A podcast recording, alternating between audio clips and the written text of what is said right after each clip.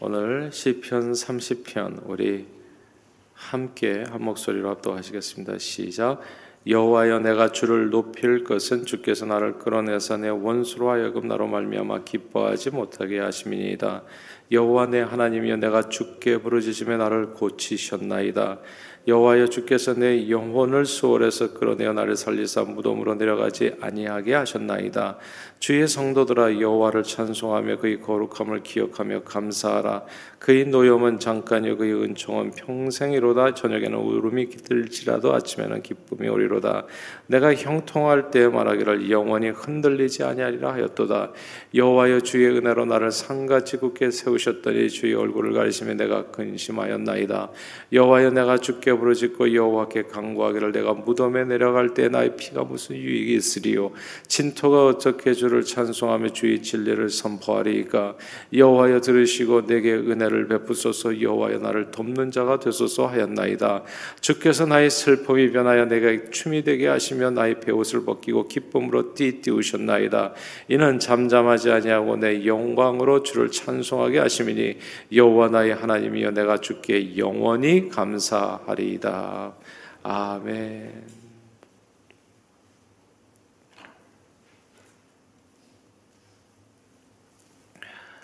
아, 오늘 본문의 역사적인 배경은 학자들마다 약간의 의견 차는 있지만 아마도 다윗 왕의 인구 조사로 인해 어, 전염병에 돌아 이스라엘이 고초를 겪었을 때라고 그렇게 여겨집니다. 역대상 21장에 보면 사단이 다윗을 이렇게 충동해서 뜬금없이 이스라엘 백성들의 인구 조사를 감행하게 하지요. 인구 조사는 하나님께서 기뻐하신 일이 아니었습니다. 이제 그럼에도 불구하고 다윗은 이제 사단에게 충동질을 받아서 아, 자기 나라의 국력이 어떻게 되는지를 알고 싶어 했습니다.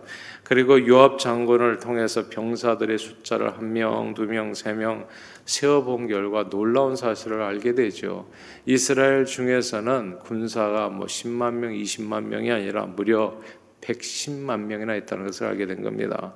그리고 유다 중에서는 47만 명의 병사가 개수되었습니다. 다윗은 인구조사 결과 자기 나라가 100만 대군을 소유한 엄청난 강대국임을 확신하게 됐습니다. 이 사실을 접하고 나니까 어떻게 돼요? 사람은 보는 것에 자꾸 영향을 받거든요. 무엇을 바라보느냐에 따라서 마음이 달라지고 생각이 달라지고 또 말과 행동이 이제 변화를 가져오게 되잖아요. 가난하고 힘든 시절에 늘 주님만을 바라보고 살았었는데 자기가 이제 인구 조사를 통해서 자기 권세와 능력이 백만 대군에 이르렀다는 사실을 알게 되는 순간에 사람은 달라질 수밖에 없는 겁니다. 주님보다는 자신의 소유를 좀 더 의지하는 마음을 갖게 되는 것이지요. 골리앗 같은 엄청난 대적 앞에 보잘것없는 목동으로 섰을 때 다윗은 전심으로 주님을 의지했습니다. 너는 칼과 단창을 가지고 내게 나오지만 나는 정말 만군의 여호와 이름으로 나아간다. 정말 자기가 왜소하고 작고 보잘것없고 갑옷도 입을 수 없는 처지에 있었을 때는 전심으로 아무것도 없었을 때는 정말 백만 대군은 그냥 한 명도 자기 편이 없었을 때는 전심으로 다윗은 하나님을 의지했었어요. 그래서 사울왕에게 쫓겨다닐 때 불과 자기를 따르는 사람들 한 400여 명, 600명 뭐 이 정도밖에 안 됐을 때 숫자를 셀 수 있었을 때 사람 이름을 다 알았을 때 그때 다윗은 엄청 겸손했었던 겁니다. 사울 왕에게 쫓겨다니면서 목숨이 경각에 달렸을 때 그때 다윗은 항상 밤낮으로 주님을 부르짖었어요. 춥고 배고팠을 때 늘 동가수 서가시 가면서 내일을 알 수 없었을 때 다윗은 밤낮으로 주님께 엎드려 기도했습니다. 그런데 이제 백만 대군을 호령하는 왕인 겁니다. 숫자를 세 보니까 한두 명이 아니에요. 400명, 600명이 아니에요, 이제. 만 명이 아니에요. 10만 명이 아니라고요. 100만 대군을 호령하는 왕이에요. 이 100만 대군이라고 하는 숫자를 바라보니까 마음이 든든해졌어요. 그래서 자기도 모르게 이렇게 자랑을 하는 겁니다. 오늘 본문 6절이죠. 6절에 한번 같이 한번 읽어볼까요? 6절입니다. 시작. 내가 형통할 때 말하기를 영원히 흔들리지 아니하리라 하였도다. 와. 내가 형통할 때 백만 대군이 있었을 때 영원히 흔들리지 아니하리라.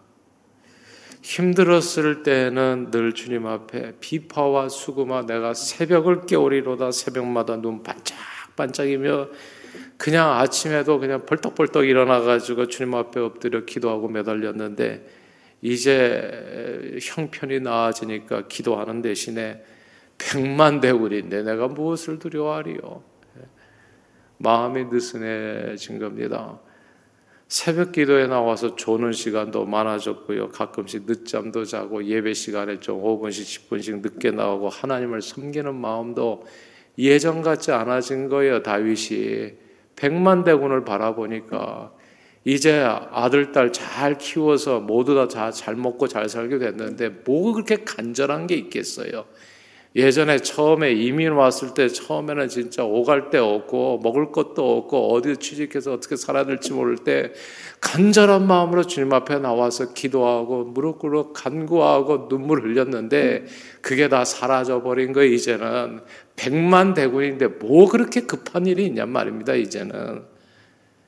자기 스스로 얘기하기를 이제는 내가 영원히 흔들리지 아니하리라. 이대로만 쭉 살면 되겠다. 이렇게 된 거예요. 이제 모든 고생이 다 끝나고 백만 대군을 거느린 왕이 되었으니 좀 여유롭게 살아도 괜찮지 않을까? 뭐 이런 생각. 그래서 뭐 연휴 때가 되면 그러잖아요. 미국에 와서 처음에는 열심히 신앙생활 하던 사람도 좀 자리도 작고 집도 좀 커지고 삶이 살만해지면은 그냥 이 뭐이 연말이나 또 이렇게 주중에 또 이렇게 연휴가 끼게 되면 함께 해가지고 또 들로산으로 예배도 그냥 설렁설렁 드리게 되고 이제 백만 대군인데 뭐가 그렇게 이렇게 급할 일이 있겠나? 마음이 느슨해지는 것도 좀 여유롭게 살아도 괜찮지 않을까? 그러나 선줄로 알거든 넘어질까 주여라 성경은 경고하고요. 늘 교만은 패망의 선봉이라 말씀했습니다 다윗이 인구 조사 후에 자기 자랑과 교만으로 마음이 이제 풍선처럼 부풀어지죠. 예.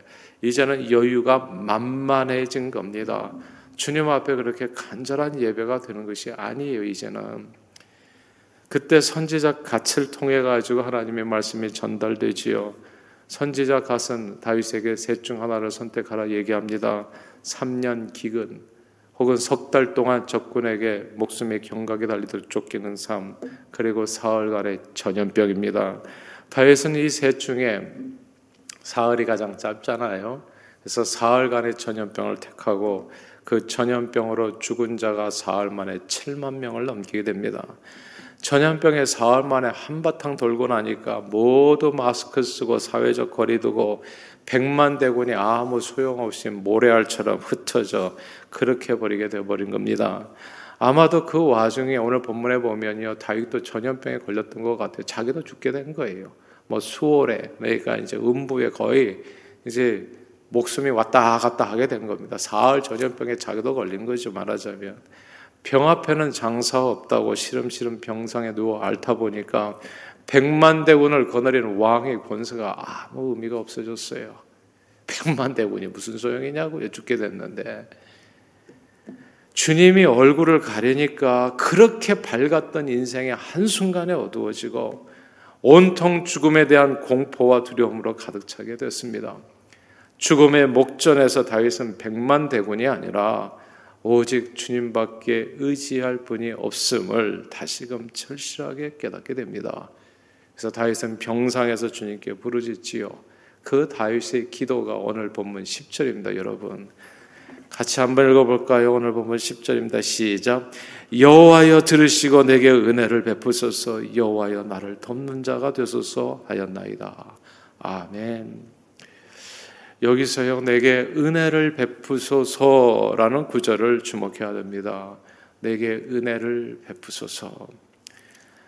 아, 저는 오늘 이 새벽에 이 다윗의 기도문을 저 여러분들이 마음에 새겨서 기억할 수 있게 되기를 바래요. 영원히 내게 은혜를 베푸소서. 내게 은혜를 베푸소서. 백만 대군이 아니라 하나님의 은혜가 사라지면 하루도 못 살아요. 우리가 지금 내가 보는 모든 것, 내 가족 식구들, 그 다음에 내 자신, 내 건강, 이런 모든 것이 신기루처럼 한순간에 사라진다고요. 내가 어떻게 만들어 왔는데 그게 중요한 게 아니고요. 하나님께서 부르시면 오늘이라도 우리는 가야 돼요. 그냥 그렇게. 그러니까 주님의 은혜로 오늘까지 살아왔었다는 거, 그리고 앞으로도 그렇게 살 거라는 거. 무릇 살아있는 생명체는 그 하나님의 은혜로 생명을 유지합니다. 우리는 우리 힘과 지혜와 능력으로 내가 뭐 이렇게 열심히 노력해서 내 자신의 삶이 유지되고 지탱되고 앞으로도 그렇게 미래의 희망을 갖고 살아갈 수 있으리라 생각하지만 사실 하나님의 은혜로 저와 오늘 저와 여러분들이 오늘 이 순간에도 이 자리에 나와 있는 것뿐입니다. 하나님의 은혜로 생명이 유지돼 원래 우리는 흙이었거든요. 하나님께서 생기를 불어넣어서 생명체가 되었던 거죠. 하나님께서 그 호흡을 진짜 생명이라는 것은 호흡에 있는 건데 호흡을 걷어가시면 그냥 모든 것을 그 자리에다 두고 오늘이라도 우리는 가야 되는 겁니다. 하나님의 은혜는 마치 지구에 비치는 태양빛과 같고 이 땅에 내리는 단비와 같습니다. 빛이 사라지고 비가 내리지 않는 세상 한 번만 생각해 보시면 하나님의 은혜가 사라진 인생이 얼마나 비참하게 저주받은 삶인가를 단박에 보게 되는 겁니다. 단박에 알게 돼요. 분명 사람은 떡으로만 사는 것 아니요. 말이나 병거나 사람, 숫자를 의지하고 사는 것이 아닙니다. 코로나 전염병이 창궐하니까 사람 숫자가 얼마나 의미 없는 일인지를 깨닫게 돼요. 아이, 가족 식구들도 못 만나잖아요. 한국에서 지난번 추석 때 고향에 내려오지 말고 팻말이 붙고 그랬잖아요. 그냥 집에서 그저 각자 하자. 가족 식구가 10명이고 자식이 100명이고 무슨 소용이냐고요. 만날 수도 없는데. 코로나 전염병에 창궐하니까 큰 나라, 작은 나라, 큰 교회, 작은 교회, 큰 기업, 작은 기업, 사람 숫자는 일도 중요하지 않게 됐어요. 군사력이 천조에 이른다고 하는 천조국 미국 한 나라의 대통령도 코로나에 감염돼서 병고를 치르게 되면 그가 가진 모든 권세 아무 의미가 없어요. 그렇잖아요. 백만 대군이 무슨 의미가 있냐? 전염병 가서 죽느냐 사느냐인데 다윗의 얘기입니다. 다윗은 인구조사의 잘못을 통해서 오직 하나님의 은혜만이 우리 생명의 능력의 힘을 새삼 다시 깨닫게 되지요. 그리고 오늘 본문에서 오직 그 은혜만을 사모하게 됩니다. 주여, 내게 은혜를 베푸소서. 주여, 내게 은혜를 베푸소서. 주여, 내게 은혜를 베푸소서. 선지자 가스의 조언에 따라서 그리고 그 후에 예루살렘 성전터가 되었던 오르날의 타작 마당에 올라서 이 오르날의 타작 마당이 나중에 예루살렘 성전터가 되거든요. 그곳에 성전이 세워진다고요. 그곳에서 하나님께 전심으로 예배를 드립니다. 흩어졌던 예배, 무너졌던 예배, 설렁설렁 들었던 예배, 형식적으로 주님 앞에 나왔던 예배, 그 예배를 다시금 회개하고 전심으로 과거 자기가 골리앗 앞에 일개 목동으로 섰던 그 마음으로 다시 돌아가서 전심으로 여호와를 사모하며 다시 주님 앞에 그 예배를 회복한다고요. 오른날의 타작마당에 올라서 거기에서 다시금 예배를 드립니다. 제사를 드리지요. 번제를 드립니다. 자기의 삶을 다시 몽땅 태워서 주님 앞에 바칩니다. 주님 밖에는 의지할 분이 없습니다. 고백하지요. 오늘 시편 30편은 다윗의 시, 곧 성전 낙성가로 제목이 되어 있습니다. 성전 낙성가 이게 무슨 뜻이냐면 영어로는 dedication of temple입니다. 성전을 봉헌하는 봉헌 예식의 성가라는 그런 뜻이지요. 이스라엘은 세 번 성전을 봉헌합니다. 솔로몬의 성전이 하나, 그 다음에 수룹바벨의 성전 무너졌던 죄로 인해서 무너졌던 자기 자랑과 교만으로 인해서 무너졌던 성전을 수룹바벨이 다시 회복해서 봉헌을 하지요. 근데 그 수룹바벨의 성전도 또 다시 무너지게 됩니다.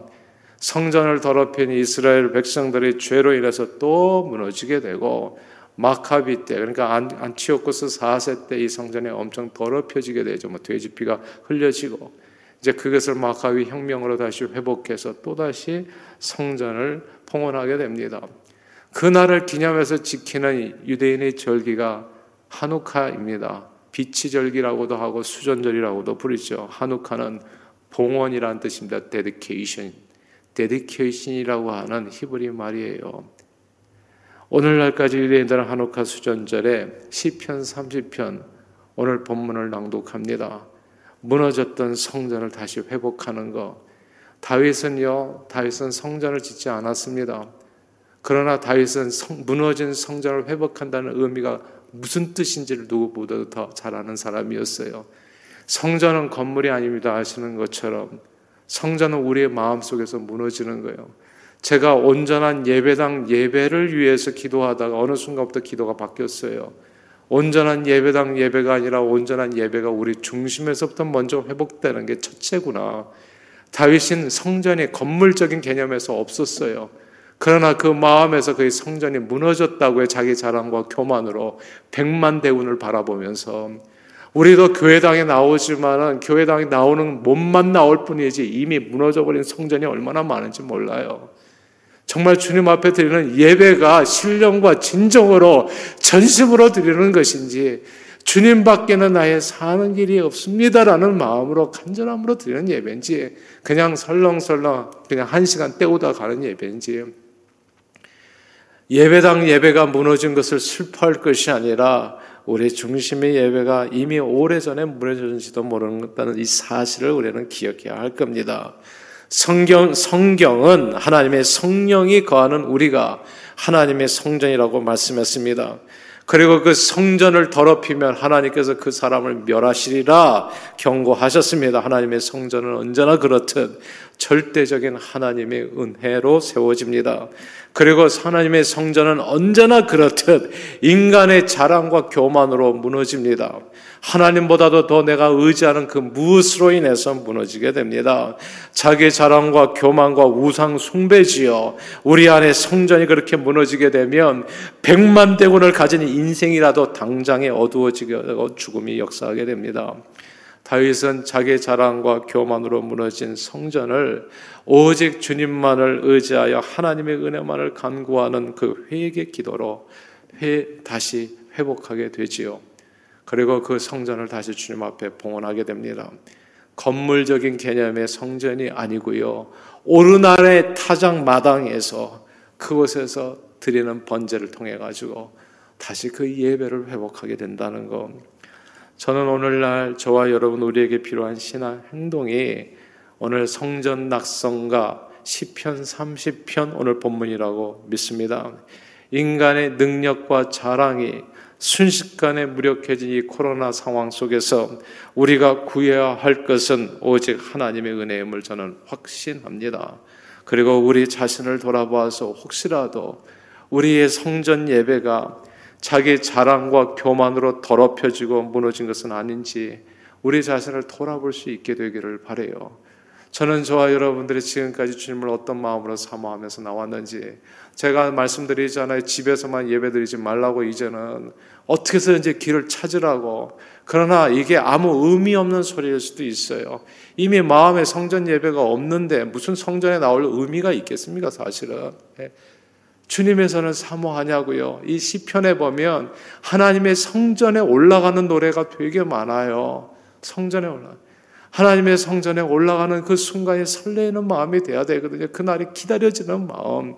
근데 언제부턴가 그 무슨 하나님의 성전에 올라 오늘 또 주일이 왔어. 이런 식으로 하나님의 예배를 드리는 그 예배를 하나님께서 기뻐 받으시겠냐고요. 예배당 예배는 어떤 의미에서는 예루살렘이나 그리심산이나 이 산에서 조산에서 예배드리는 예배는 일도 중요하지 않을 수 있어요. 않을 수 있습니다. 우리 마음 심령의 예배가 무너졌다면 그 예배가 무슨 소용이 있겠어요? 예수님께서 말씀하시잖아. 이 성전을 무너뜨려라, 허물어 버려라. 내가 사흘 만에 다시 세우리라. 예. 정말 눈에 보이는 예배당 예배는 어쩌면 하나도 중요한지 않을지 몰라요. 우리 심령 예배가 무너졌다면 말입니다. 오늘날 그러므로 우리에게 정말 필요한 행동은 우리 자신을 돌아보아서 무너진 성전을 회복하여 다시금 주님께 봉헌하는 성전 낙성가입니다. 다윗은 전염병의 재앙 앞에 주님 앞에 무릎을 꿇었습니다. 지금 전염병이 6개월, 7개월, 8개월 이렇게 이어져 가고 있잖아요. 정말 오늘날 우리에게 똑같은 메시지는 계속해서 주어지고 있어요. 하나님은 우리가 주님 앞에 무릎 꿇기를 원해요. 이 전염병의 재앙 앞에 주님 앞에 무릎 꿇어 주님의 은혜를 다윗은 강구했습니다. 그렇게 신령과 진정의 예배를 회복했어요. 그것이 참으로 전염병을 이기고 승리하는 길임을 저는 확신했습니다. 하나님께서 기뻐하시는 성전 예배는 똑같아요. 오늘날에도 상한 심령으로 드리는 제사입니다. 다윗은 회개했다고요. 백만 대군을 내버리고 하나님의 은혜를 사모했다고요. 내가 그 전에 의지하고 믿고 살았던 그 모든 것을 다 내려놓고 내가 마음의 왕으로 섬겼던 모든 것들을 다 중요하게 생각했던 모든 것들을 다 내려놓고 주님 앞에 돌아왔습니다. 이것이 참회요 회개의 예배입니다. 돌이키는 겁니다. 자기 자랑과 교만 그리고 내가 하나님보다도 더 소중하게 생각했던 모든 것을 내려놓고 다시 주님 앞으로 돌아와 오직 주님만을 구하며 그분의 은혜만을 사모하는 삶입니다. 사랑하는 여러분, 그러므로 오늘 이 새벽에도 잘 오셨습니다. 여러분들의 이 자리에서 또 어느 곳에서 예배드리든지 함께 예배드린 여러분들이 소중합니다. 그런 삶의 태도가 중요하죠. 이럴 때일수록 더욱 모이기에 힘써 주님 앞에 무릎 꿇어야 됩니다. 백만 대군을 가진 왕이었지만 전염병 앞에 한없이 무력한 자신을 발견하고 무릎 꿇어서 은혜를 구했던 다윗을 본받아 저는 저와 여러분들이 우리도 오늘 주님 앞에 무릎 꿇어 주님의 얼굴을 구해야 된다 믿습니다.